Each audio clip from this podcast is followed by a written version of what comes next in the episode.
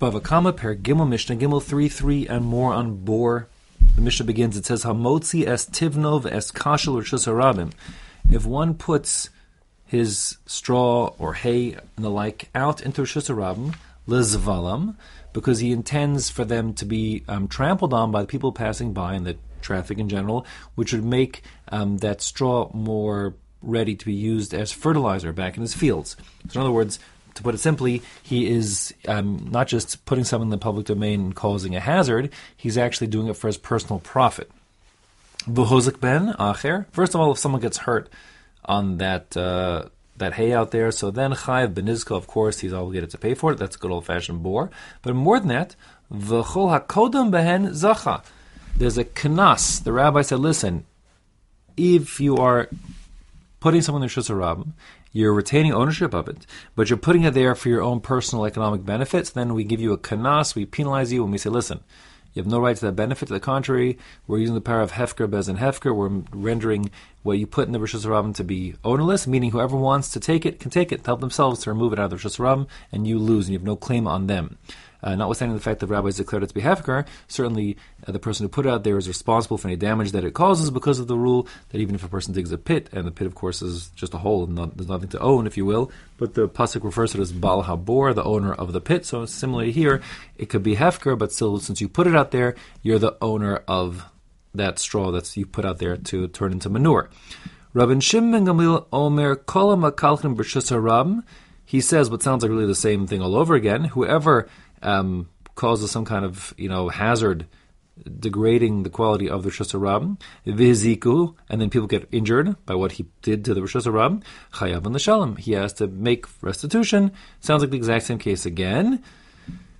The point here is that Rav Gamliel is saying, listen, even if putting out the straw to make fertilizer was permitted, in other words, it's not always permitted, but the Gemara says that one of the various takanos that Yehoshua made when they conquered the land was that people would be allowed in the season for making manure to use um, the public thoroughfare to put out your straw, etc., to be trampled on for a period of up to 30 days, and it was limited. But you can do that. That's what everyone's doing, so you could do it too.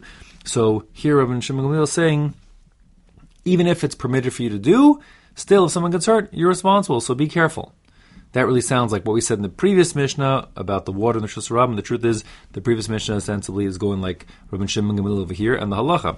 In contrast, the Tanna Kamma of our Mishnah, when he said about someone getting injured on the on the straw put out there to turn into manure. So he was talking about a case where it wasn't permitted, but the Tanna Kamma would hold in the period of the year when one is permitted to put his stuff out in the Rosh so then he would not be responsible if someone got hurt in it. That's the machlokas here, um, if you do it with permission. But the halacha follows Rabbi Shimon Gamliel in the previous Mishnah, Stam Mishnah, meaning that uh, even if you are permitted, you're responsible if someone gets hurt.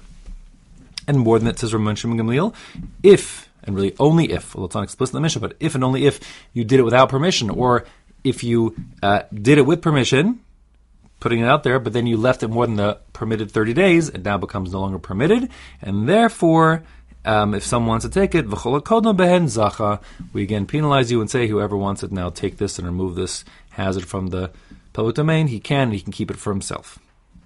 That's part number one. Part number two the Mishnah is as follows.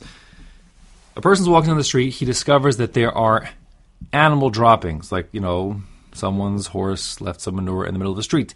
And he wants those droppings because he wants to use them to fertilize his own field. So up to now, those that manure is is hefker. Maybe someone's responsible for it, but that's not the point right now. The point is, forget the previous person, his responsibility. The new person, he wants to now acquire this for himself. So what he does is he's hofech es hagalal. He like rolls over the the manure, like let's say with his foot, he's kind of kicking it down the street or something, birshus in the public street, and then V'huzak ben somebody else gets injured, like twists his ankle, and on that manure that the first guy acquired by kicking it down the street to take it home. Chayav benisko. So then the new guy who acquired the manure is responsible for the damage because he took possession of it. Okay, now a few questions you might ask.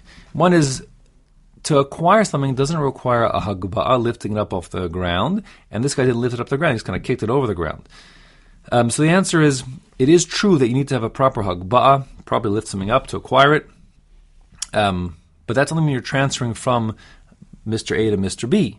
If it's currently hefker, then even like the smallest amount of lifting, just a millimeter off the ground, as you kick it or roll it over in the street, is enough to acquire it to make it yours. So once it becomes yours, you're responsible. You can't just abandon it anymore. You're responsible for what, what um, trouble you caused.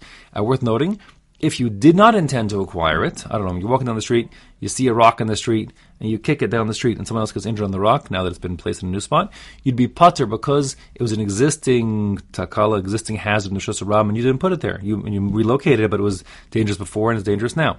Um, in contrast, just note, if you would, let's say, hypothetically, take that rock, pick it up, as children do, pick it up and say, hey, mommy, can I bring this home? I don't know what. No, forget the child.